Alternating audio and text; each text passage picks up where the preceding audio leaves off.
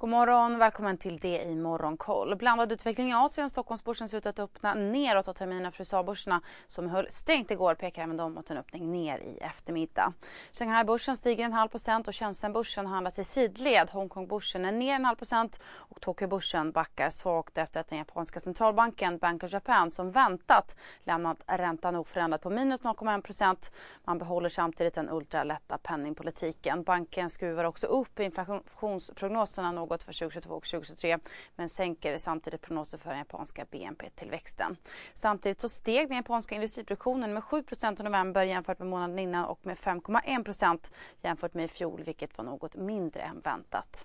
Bland enskilda bolag så är Alibaba ner 1 Tencent backar 2% och JD.com är ner en halv procent på Hongkongbörsen.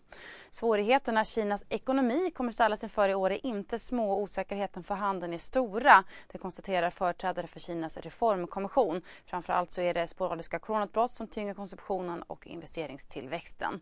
Och Kina slutar nu också att sälja biljetter till OS i Peking på grund av den senaste tidens ökade smittspridning. Endast utvalda publikgrupper kommer att tillåtas. Samtidigt ökar smittspridningen i rask takt i Australien som dessutom rapporterat sin dödligaste dag hittills under pandemin. Och den amerikanska tioårsräntan har stigit 5 punkter och noteras nu 1,84 procent vilket är den högsta nivån sedan januari 2020. Samtidigt så lyfter oljepriset ytterligare 1 procent idag. Brentoljan kostar 87 dollar fatet och handlas kring sin högsta nivå sedan 2014 efter att jemenitiska huthirebeller genomfört en drönare. Vi är specialister på det vi gör, precis som du. Därför försäkrar vi på Swedea bara småföretag, som ditt.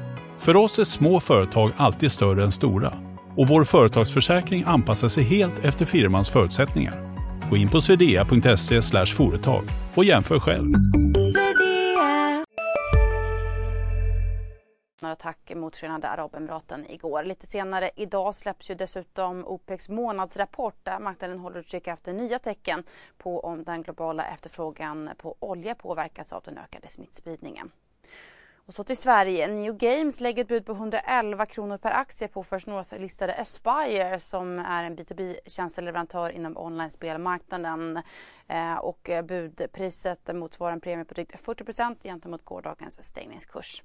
First North-listade industrigruppen Seafire har tagit in 300 miljoner kronor i en riktad emission som ger en förutsättningskursen 33 och 20 kronor per aktie vilket är i linje med gårdagens stängningskurs. Pengarna ska användas i förvärvet av Dofab som säljer skräddarsydda fönster, dörrar och portar för fastighetsbolag som man köper för upp till 105 miljoner kronor och som ju aviserades igår kväll.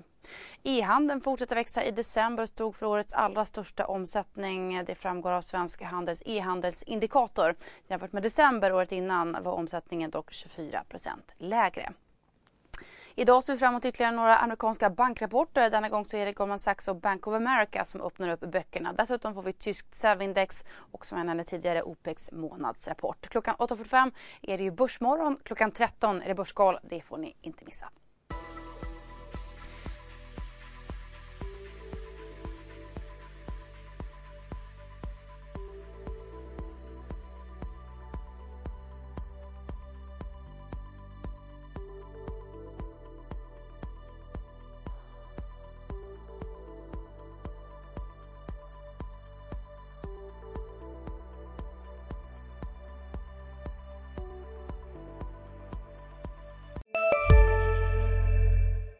CSRD. Ännu en förkortning som väcker känslor hos företagare. Men lugn, våra rådgivare här på PWC har koll på det som din verksamhet berörs av. Från hållbarhetslösningar och nya regelverk till affärsutveckling och ansvarsfulla AI-strategier. Välkommen till PWC. Hej, Synoptik här. Så här års är det extra viktigt att du skyddar dina ögon mot solens skadliga strålar. Därför får du just nu 50% på ett par solglasögon i din styrka när du köper glasögon hos oss på Synoptik. Boka tid och läs mer på synoptik.se. Välkommen!